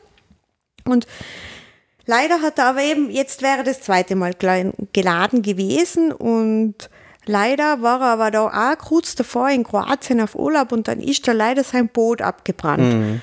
Und jetzt hat er deshalb nicht kommen können, weil er hat halt dann das nur löschen müssen und so. Und dann hat sich das alles verzögert und dann ja, hat die haben ihm auch nicht rauffahren lassen, weil sie haben nicht gewusst, ob er es anzünden hat. Er hat es dann anscheinend nicht, weil er ist dann doch gekommen, aber ihm liegt wahrscheinlich einfach so dieses Meer nicht so. Ja, Ibiza, Kroatien, er, er, sollte einfach nicht mehr da fahren. Ne? Er, vielleicht, vielleicht sollte er mal irgendwie nach Sibirien fahren, da ist gerade nicht. Da kann da abbrennen. Ja, genau, richtig. Ja, ist ein ja, bisschen Methan und so dabei. Das, vielleicht löst sich da der Permafrost in seinem Hirn ein bisschen auf. Ja, das war eh voll eine gute Idee. Toll. Also ja, also der war dann leider nicht noch einmal ein zweites Mal da, aber, aber da war auch ein zweites Mal, ist die Alma Saric. Mhm. Das ist unser Justizministerium. Das war dann wieder Mittwoch, vermute ich. Ja, wird sein, ja. Eh sinnlos Mittwoch. Ja. Mhm, genau. Und sie hat halt dann halt auch noch mal gesagt, also dieses übertriebene oder überbordende Berichtswesen mhm. für die Staatsanwälte, das versteht sie auch nicht und deswegen hat sie das jetzt auch schon unterbunden. Was sie auch sagt, es werden die Ermittlungen und Verfahren jetzt nicht aus dem Justizministerium irgendwie beeinflusst. Mhm. Jetzt ähm, nicht mehr? Jetzt nicht mehr. Und sie schaut da auch wirklich drauf, dass die Justiz unabhängig ist. Und ähm, sie sagt einfach auch, dass man, dass man das alles dafür tun muss, dass die Staatsanwaltschaften unabhängig sein. Und auch dann so Sachen wie, dass der Fuchs eben an den Plinacek Unterlagen geschickt hat oder auch über Hausdurchsuchungen informiert wird und so weiter. Also das darf alles nicht sein. Genau, und, und genau zu diesen, diesen Fuchs-Geschichten, ne, diesen, diesen Chats vom Herrn Fuchs und Pilnacek, äh, da sind wir ja gar nicht mehr hinkommen das ist sicher gar nicht mehr raus, ausgegangen, aber da laufen Ermittlungen äh, auch in der Staatsanwaltschaft, äh, beziehungsweise auch bereits, glaube ich, es sind Anklagen eingereicht worden gegen den Herrn Fuchs, gegen den Herrn Pilnacek, gegen die ganze Partie da. Und wie gesagt, das haben wir alles noch nicht gehört. Das alles, was wir bisher gehört haben, sind diese Schmidt-Geschichten. Äh, aber das ist, das ist der oberflächlichste Teil. Ja, da passiert noch viel mehr und auch das werden wir noch, noch äh, wir werden es auf jeden Fall berichten. Äh, da wird noch viel kommen. Also wie gesagt, der Fuchs, ich glaube, der Herr Fuchs, das ist, also, das nein, ich sage es jetzt nicht, aber der, der Hund, aber er ist, ist, wirklich der, der unfähigste der ganzen Partie. Ja, mutmaßlich, ich kenne ihn ja nicht, aber es, der Anschein ist durchaus da. Ja. Der Herr Schmidt, der kann, irgendwas kann er. Die können alle irgendwas. Bei Herrn Fuchs bin ich mir nicht so sicher. Und der wird ihnen, glaube ich, den Teppich unter die Füße rausreißen. Ich glaube, der Herr Fuchs ist da mein Kandidat für das, für das Fallen der, der, der Karten sozusagen. Ja, schauen wir mal, wer es dann wirklich ist, ja, wer das Karten spannend. Da gibt es viele. Gibt's einige. Auch eben für Wirecard und, und da, da gibt es einige. Auch ein Herr Seele, bin ich noch nicht ganz davon überzeugt, dass der jetzt Ruhe geben wird, weil der ist angepisst gewesen. Es ist ein Narzisst vor dem Herrn und der ist in seiner Ehre gekränkt worden, dass er jetzt da abgesetzt worden ist. Und sind wir sehr gespannt. Da kommt noch viel. Obwohl er so eine reine Seele hat. Ja. Der musste jetzt sein, Entschuldigung. Ja. Apropos reine Seele, man hat immer so gute Übergänge der letzte, die letzte Auskunftsperson im U-Ausschuss, mhm. unser lieber Kinderkanzler Sebastian Kurz. Ja, das war ein Spaß. Das war super.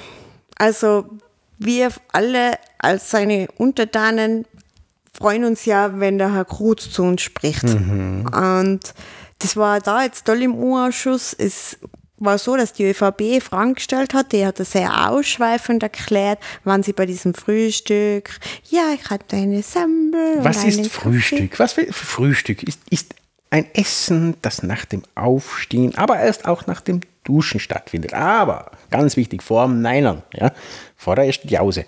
Ja, und ganz viel zu spät ist Nachmittag.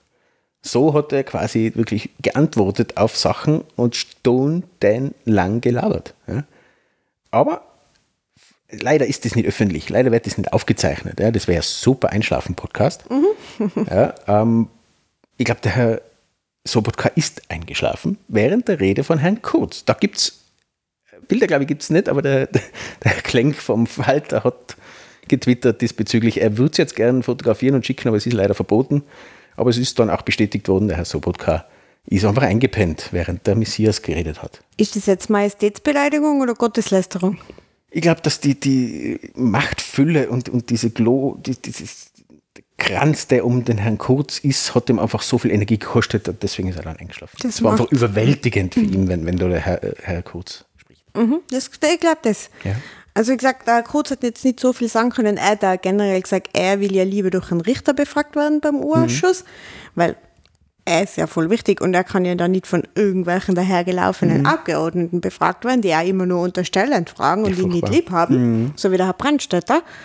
Ähm, was er da, was er auch gesagt hat, er ist sich eben beim letzten Mal, er war ja schon einmal im U-Ausschuss, da ist er sich wie ein Schwerverbrecher vorgekommen, er ist wirklich so arm. Ja, und das Gefühl kann er sich gewöhnen, glaube ich. das glaube ich auch.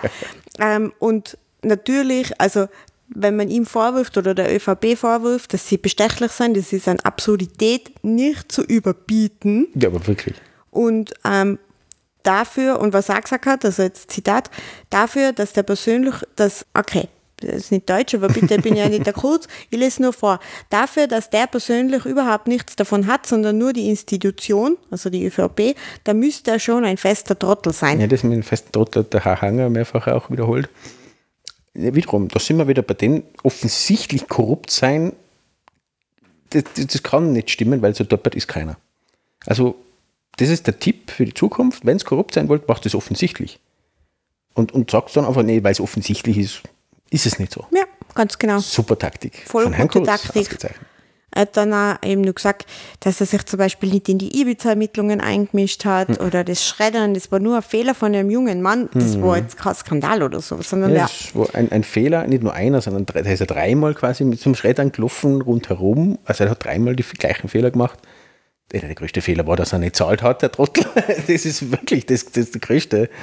Äh, wenn er das zahlt hätte, einfach, dann wäre das erledigt gewesen. Aber man hat es eben nur nicht bar zahlen dürfen. Aber das war ein Fehler von dem. Nein, das passiert. Ja. Und, und das passiert ja laufend, dass Leute einfach mit wildfremden äh, Festplatten, äh, sie haben zwar gesagt, dass druckern, aber es ist mittlerweile nachgewiesen worden, es ist aus Laptops äh, gekommen, aber es gibt dafür keine Strafe. Na, da sehen wir Handlungsbedarf. Wie gesagt, es geht da um Handlungsbedarf, sollte man was ändern? Sie werden es jetzt nicht ändern. Aber es hätte eigentlich jetzt, gäbe es Handlungsbedarf im Schreddern. Weil das Schreddern ist nicht verboten. Es gibt da keine Strafe und wenn, ist es so uninteressant, dass es immer lohnt, vor so einem Untersuchungsausschuss alles zu schreddern, vor allem wenn das Ibiza-Video aufgeht. Ja, und, und das, das, wie gesagt, das ist einer von vielen Punkten, wo jetzt reagiert werden müsste, aber mit Sicherheit nicht wird, weil die ÖVP was dagegen hat. Ja, das war's mhm. mit den Auskunftspersonen. Mhm. Den Herrn Philipp Asterkurz, ja, ja also das Filibustering, genau. das kommt aus Amerika, falls ihr es nicht kennt. Das ist da drüben eine Taktik, wenn Abgeordnete einfach über Tage hinweg so lange reden, damit was nicht abgestimmt werden kann.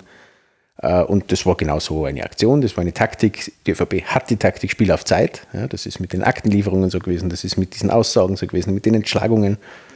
Äh, und das hat funktioniert, das muss man ihnen lassen. Ja, das, das hat tatsächlich jetzt derweil einmal funktioniert. Mal schauen, was im Herbst passiert da meine Voraussage, es gibt einen neuen Urausschuss von der FPÖ und, und so weiter aufgemacht. Äh, allerdings bezweifle ich, dass der lang gehen wird, weil auch das meine Prognose, dass es relativ schnell Neuwahlen geben wird und damit ist dieser Ausschuss, nächste Urausschuss auch schon wieder Geschichte.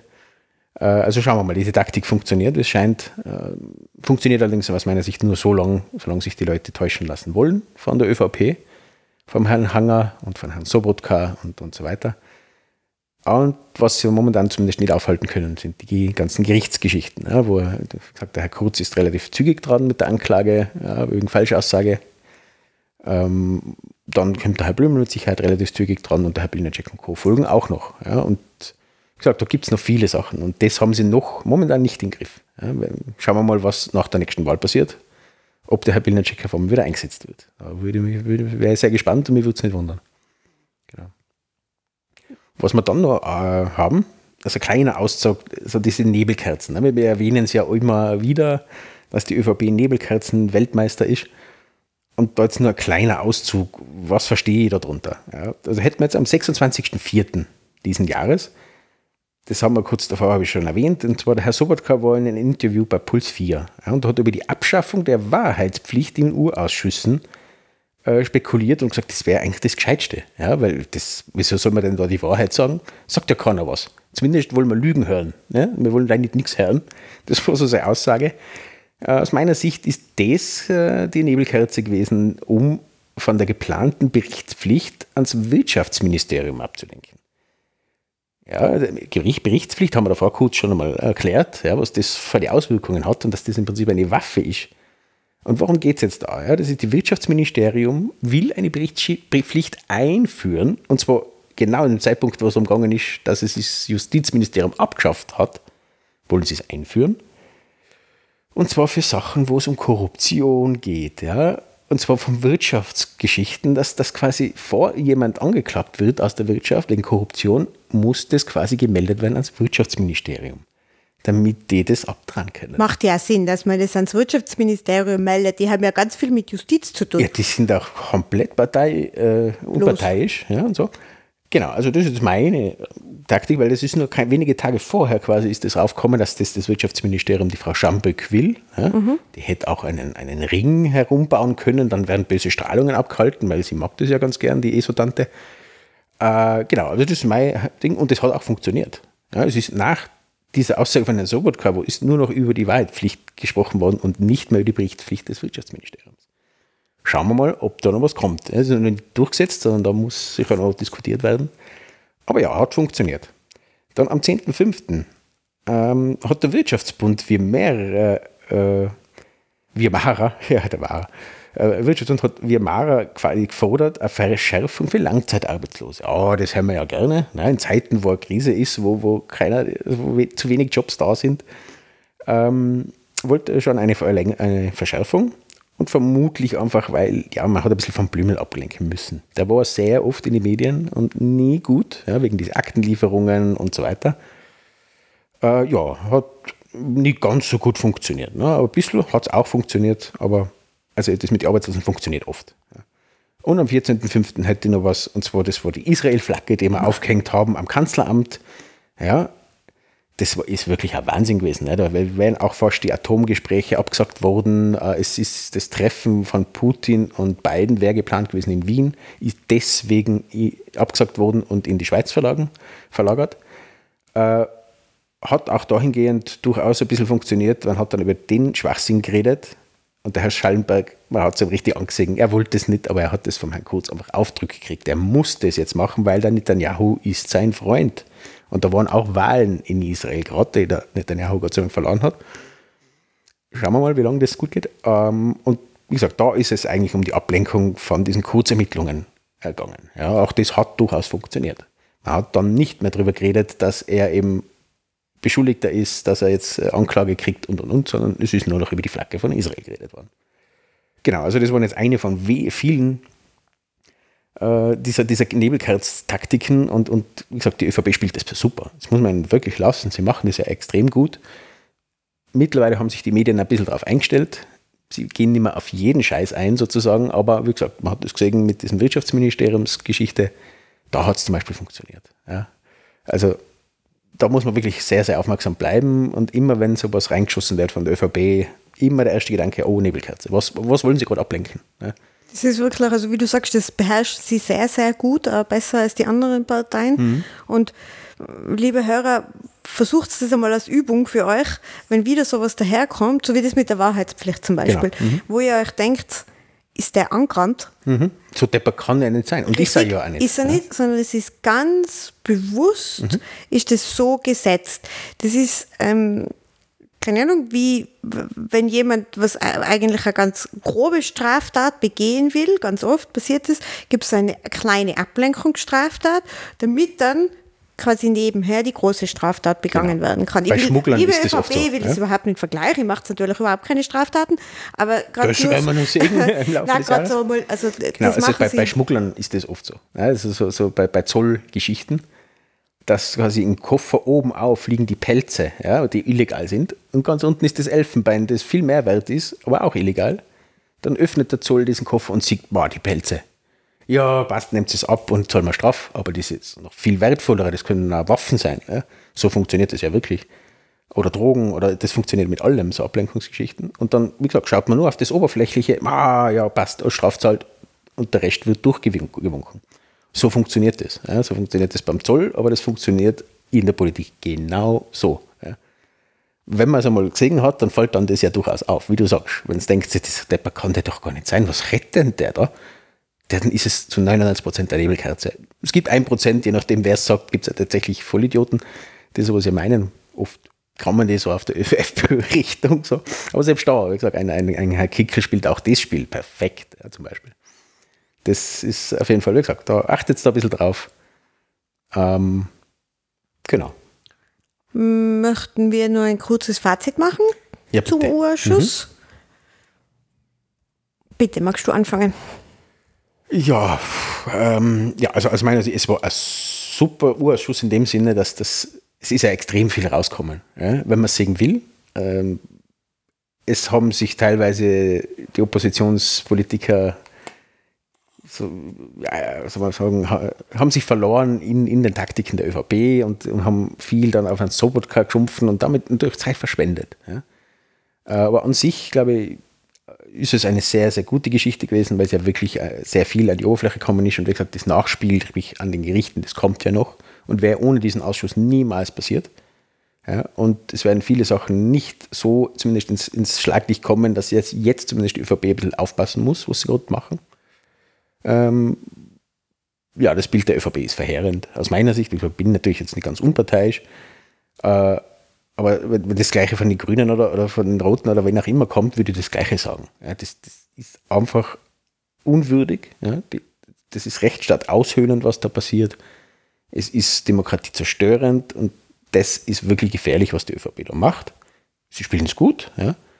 Ähm, trotzdem war es an sich sehr gut und es war auch immer sehr viel Spaß an sich dabei, wenn man so eben diese, diese Aussagen von einem, einem, einem Jan Kreiner, der sehr pointiert ist, genauso von der, von der Frau Crisper, die sehr, sehr pointiert auch arbeitet, auch sogar der Herr Hafenecker, man kann von ihm auch sehr viel halten, gerade auch das mit Corona anstecken, was dann noch passiert ist am Ende des Tages. Äh, Aber auch der hat sehr, sehr gut zugeschnittene Geschichten so rausgehauen. Ähm, die Tomaselli finde ich auch sehr, sehr gut. Da ist auf jeden Fall, man sieht zumindest, was wollen sie denn eigentlich, die Grünen? Und das, was in der Regierung passiert, ja, da kommen sie nicht, leider nicht aus. Ähm, auch da hat man gesehen, die Frau Sadic ist eine sehr, sehr wichtige Person. Ich bin sehr, sehr froh, dass sie an dieser Position ist gerade, weil sie das wirklich zumindest so weit noch unter Kontrolle hat, dass es eben halbwegs äh, transparent abläuft, das Ganze. Ja, also wie gesagt, und die, die ja, Realitäts, soll man sagen, Wahrnehmung der ÖVP ist halt, ja, die ziehen das durch, die leugnen alles, ist alles nur Lüge, das ist alles nur Neid, ja, das wollen Leute natürlich glauben. Aber es sind trotzdem, selbst die Hardcore-ÖVPler sind ein bisschen aufgerüttelt. Also da ist nicht mehr dieser, dieser wirklich Gottglaube an den, an den Messias Codes, ist nicht mehr so, wie er war, definitiv. Der hat Schaden genommen in dem ganzen Spiel. Ob es reicht für Abwahl, das weiß ich nicht. Äh, Schaut momentan noch nicht so aus, aber schauen wir, was im Herbst kommt. Aber an sich, wie gesagt, ich bin sehr, sehr froh, dass wir dieses Instrument U-Ausschuss haben. Freue mich auch schon auf den nächsten. Und ja, schauen wir mal, was noch passiert die nächsten Wochen. Wie schaut dein Fazit aus? Ich sehe es ein bisschen anders wie du. Also, ähm, es war ganz, ganz wichtig, dass es diesen Ausschuss gegeben hat und ich bin sehr enttäuscht auch von den Grünen, dass sie dagegen gestimmt haben. Ich verstehe schon Koalitionsräson und so weiter. Äh, war ein bisschen viel Koalitionsräson in den Ja, letzten Monaten Problem, von den Grünen, muss man auch dazu sagen. Wobei doch da die Taktik von ÖVP ist, sobald die Grünen da irgendwas gemacht hätten, sei es eben für die Verlängerung stimmen und so weiter, hätten sie es sofort hergenommen für Neuwahlen. Ja, sie haben quasi Koalitionsbruch und zack, Neuwahlen. Grüne sind schuld. Das ist das, was die ÖVP ja schon lang will und, und auch provoziert, die ganze Zeit noch nicht. Richtig, aber ja, richtig. Die, die, damit schaden sich die Grünen natürlich. Ja. Und ja, es sind Dinge aufgekommen, die ohne den U-Ausschuss wahrscheinlich nicht aufgekommen wären. Gerade so diese Chats.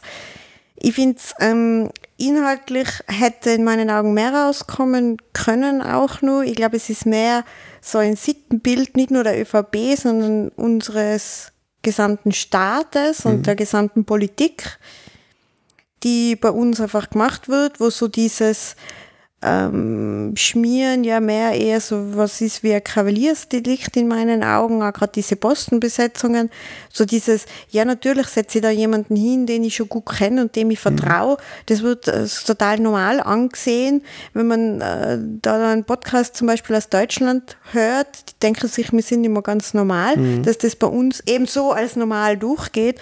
Und das wurde in meinen Augen nur zu wenig herausgearbeitet, was natürlich auch daran liegt, dass nur jeder bei uns ähm, und da nehme ich jetzt keine Partei aus, von diesen Postenbesetzungen auch profitiert hat. Manche mehr, manche weniger, manche auch deshalb mehr, weil sie einfach schon länger an der Macht sind. Aber ähm, dieser Wahrheit wollen sie sich dann nicht als Gesamtheit stellen, sondern ähm, hacken dann aufeinander herum und sind einfach auch, so wie du es davor schon gesagt hast, gerade die Opposition sind dann in diesem kleinen Kleiner untergegangen, wo es, wo man dann einfach ganz lang über Verfahrensabläufe gestritten mhm. hat, anstatt einfach pointiert Sachen nachzufragen. Mhm. Was in meinen Augen ganz, ganz wichtig ist, ist eine Reform des Untersuchungsausschusses. Es kann also in meinen Augen nicht sein, dass jemand der Vorsitzende von einem Untersuchungsausschuss ist und Auskunftsperson. Nur mal, der ist ja nicht Beschuldigter, ist Auskunftsperson. Aber welche, bei welcher Gerichtsverhandlung sitzt der Richter zuerst auf dem Richter und dann auf dem Zeugenstuhl? Den gibt es nicht. Und auch das, auch wenn das kein Gericht ist, ganz klar. Aber diese Vermischung darf es nicht ja. geben. Es gäbe ein Doris Buris, der das leiten hätte können. Es hätte auch Norbert Hofer, weil das eben die drei Nationalratspräsidenten sind. Ähm, die hätten das auch leiten können. Und da braucht es in meinen Augen ähm, einfach äh, eine Reform vom mhm. Untersuchungsausschuss. Und was es auch braucht, ist so dieses, äh, diese Entschlagung. Ich verstehe, dass jemand angezeigt ist und deshalb nichts aussagen will, aber es muss hier Mittel und Wege geben, dass man sagt, okay, dann umschreib's oder wir, wir können auf andere Sachen. Ich verstehe mhm. wiederum, es ist was Politisches man will sich nicht belasten, aber das. Wobei natürlich, diese, man, das hat natürlich, äh, da brauchst du brauchst dich als Beschuldigter nicht selbst. Verstehe ja, deswegen, alles. Es macht rechtsstaatlich natürlich Sinn. Und auch jede Entschlagung ist eine Aussage für mich. Ja, also jede Entschlagung heißt, okay, Schuldeingeständnis. Ja, bis zum bestimmten Grad ist das ein Schuldeingeständnis, sonst würde ich das sagen. Also, oh, oh ja, das, das verhindert natürlich das Ganze äh, ist natürlich immer das Problem, natürlich, es findet immer parallel statt, ja, weil du darfst natürlich mit dem Untersuchungsausschuss nicht warten, bis alle Instanzen durch sind mit allen Klagen, da bist du in 20 Jahren noch nicht äh, so weit. Äh, also das Problem natürlich, wie auch immer man das juristisch angehen kann, da bin ich zu wenig Jurist, aber ja, das müsste man angehen. Ja. Und das sind ja auch viele Punkte, was du jetzt ja mal gesagt hast, sind im Bericht vom Herrn Böschel, sprich vom, vom äh, Richter, der quasi den Vorsitz mitgeleitet, Verfahrensrichter, Verfahrensrichter genau, der ja in seinem Bericht sehr, ja, er ist halt Jurist, ja, hat da sehr auf, auf rechtliche Dinge, also man kann jetzt nichts eindeutig nachweisen, das ist jetzt auch nicht gegangen. Also der war doch sehr vorsichtig mit Schreiben, aber richtig, was er wirklich denkt, äh, kann man aus meiner Sicht in den Maßnahmen, die er ableitet, was man tun sollte, was man lernen sollte aus diesem Untersuchungsausschuss. Da hat er eine jede Menge Punkte aufgezählt, Uh, unter anderem genau die Sachen, die du gesagt hast. Ne? Wer sollte den Vorsitz machen? Es sollte nicht jemand sein, der involviert ist in das Ganze. Vielleicht eben, es sollte auch kein Richter sein, wie das die ÖVP wollte. Es ist ein parlamentarischer Untersuchungsausschuss, also muss ein Parlamentarier führen. Und dann kann man den ja durchaus wählen oder, oder auslosen oder irgend sowas. Ja. Also der hat da sehr viele Punkte. Genauso hat er festgestellt, äh, es gibt Verquickungen zwischen Nomatik, Abhängigkeiten zur Politik und auch generell Wirtschaft. Äh, und er hat da viele Sachen abgeleitet, was man tun soll. Und darin, glaube ich, sieht man wirklich, was er wirklich gesehen hat. Und dass der da auch schockiert ist, was in Österreich passiert ist. Ähm, und genau da muss man daraus lernen. man muss, wie gesagt, Reformen sicher auch beim Untersuchungsausschuss machen, definitiv. Äh, aber man sollte auch daraus lernen und, und, Richtung gesetzesmäßig was machen, Richtung, wie gesagt, Schreddern. Ja? Dass das einfach quasi, wenn du schredderst, etwas, was, was für äh, den Untersuchungsgegenstand wichtig gewesen wäre, ist dann quasi ein Schuldeingeständnis, wenn du es geschreddert hast. Sowas zum Beispiel. Ja, also da muss man reagieren, weil das ist natürlich eine super Taktik. Wenn das jetzt aufgeht, so wie es scheint, dann wird jeder sofort alles immer schreddern. Also sie sind halt meistens zu blöd und da löschen dann die Sachen nicht. Auch das könnte noch interessant von Herrn Blümel werden. Der hat zwar alles irgendwie, löscht immer alles und man findet ja nichts. Apple hat aber schon vor einigen Wochen äh, gesagt, du, falls euch interessiert, wir hätten die Backups von ihm noch in der Cloud und sie würden es auch zur Verfügung ja. stellen. Und das wird meines Erachtens das Gericht auch in Anspruch nehmen. Und dann wird es lustig. Da steht dann alles drinnen. Na, da wird es auch noch spannend. Aber ja, genau. Also es ist viel Handlung abzuleiten aus dem ganzen Ausschuss, sowohl recht, rechtliche Geschichten als auch was der Untersuchungsausschuss, mhm. wie es in Zukunft aussehen sollte. Ja. Und der darf aber nicht verwässert werden, so wie es die ÖVP die ganze Zeit fordert. Ja, das ist auf jeden Fall mitzunehmen. Ja, was haben wir noch? Ah ja, kurz, weil wir so bei Familie sein, möchte ich noch kurz darauf hinweisen, wenn wir vielleicht in anderen Podcast nochmal darauf eingehen, ist so der ORF. Ja? Sprich, die, der, neue, der neue Intendant, der neue Präsident, wie auch immer sie die jetzt nennen, der Herr Weismann, der, der Teil der Familie ist, ja, der ÖVP-Familie. Auch da sind die Grünen wieder mitgegangen. Vermutlich ist jetzt meine, meine Theorie dazu, naja, hätte, sie hätten es nicht verhindern können, äh, wenn sie nicht mitgestimmt hätten, weil die Mehrheit hat die ÖVP gehabt.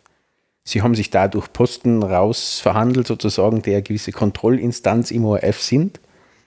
Ich hoffe, die Taktik geht auf, weil der Herr Weismann hat schon gesagt, na, er weiß von keinen Absprachen und es darf ja keine Absprachen gemacht werden vor der Abstimmung und deswegen ist er zu nichts verpflichtet. Bin ich gespannt, ob die Grünen nicht vielleicht abgezockt werden. Ja, die haben das rausverhandelt, damit die ÖVP jetzt sagen kann, große Mehrheit, ja, ganz breite Mehrheit für diesen Weismann. Äh, und dann kriegen sie aber das, was sie rausverhandelt haben, gar nicht, weil es darf ja keine Absprachen geben. Bin ich noch sehr gespannt und ist auch ein sehr, sehr kritisches Thema. Also das werden wir noch öfter hören, meines Erachtens. Diese Unabhängigkeit des, ORF, da bin ich gespannt, weil das, das wiederum, das hat auch ein, ein Orban und, und die Polen und so weiter, das haben die genau so äh, gemacht und damit quasi die Medien ausgehöhlt. Also sehr, sehr kritisches Thema, aber da werden wir noch mehr reinkommen. Aber wie gesagt, die ÖVP-Familie will überall die Hände drin haben. Ja, die wollen einfach auch wieder so die absolute Macht. Und das ist ja genau das, wie ich dann zu dieser Macht komme. Unter anderem, indem ich einfach die Medien beherrsche. Und das machen sie schon mit ihrem Kurznachrichtendienst. Richtig. Und das machen sie schon ähm, über Einfluss in, im Boulevard. Das machen sie und jetzt dann eben verstärkt nur durch Einfluss auf die öffentlich-rechtlichen Medien. Das ist also. Plus auch das Klagen von Medien, wie jetzt von Herrn Benk Co. Äh, zack, zack, zack. Mhm, der wird genau. da massiv äh, von ihm verklagt mhm. und zwar komplett Blödsinn. Ja? Aber das ist eine Androhung von viel, viel, viel Geld, das da reinkommt. Ja, und einfach, das ist, das ist einfach eine Einschüchterungstaktik.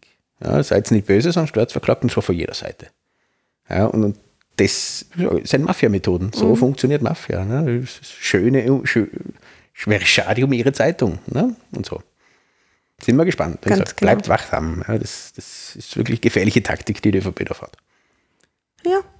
Ja, so viel wieder mal ein optimistischer Abschluss. Ja, so wie immer. ja, bleibt uns gewogen. Wir werden uns wieder melden, sobald es Neuigkeiten gibt. Mhm. Schauen wir mal, wann das Loch, äh, Sommerloch vorbei ist. Und ja, hört nicht auf das, was der Kurz sagt, weil, wie gesagt, wir werden uns ändern müssen, so oder so. Die Zukunft wird Änderungen von uns verlangen. Das kann Technik nicht lösen. Also nicht einmal Podcasts als Technik kann alles lösen. Deswegen hocht es nicht auf das neoliberale Gewäsch von einem Typen. Ja. Liked uns auf allen Podcast-Like-Plattformen. Genau. genau, iTunes, überall. Sagt es euren Freunden, schreibt es uns. Genau, gebt uns Bescheid. Wir sind auch für Kritik offen. Ja, also sehr. Ähm, und wenn ihr irgendwie ein Thema habt, über das wir mal sprechen sollen oder genau, so. kontaktiert uns. Oder eben Herr Masalek, wenn Sie zuhören, jederzeit gerne. Immer, jederzeit. Absolut. Gut, dann wünschen wir euch alles, alles Gute bis dahin. Alles Gute auch von Lasst mir. Lasst euch impfen. Ja, ganz wichtig. also ich bin geimpft und kann es nur empfehlen. Ich ja, auch. Das ist ein schönes Gefühl, sicher ja. zu sein. Gut. Gut. Alles Gute. Vielen Dank. Bis bald. Tschüss. Ciao.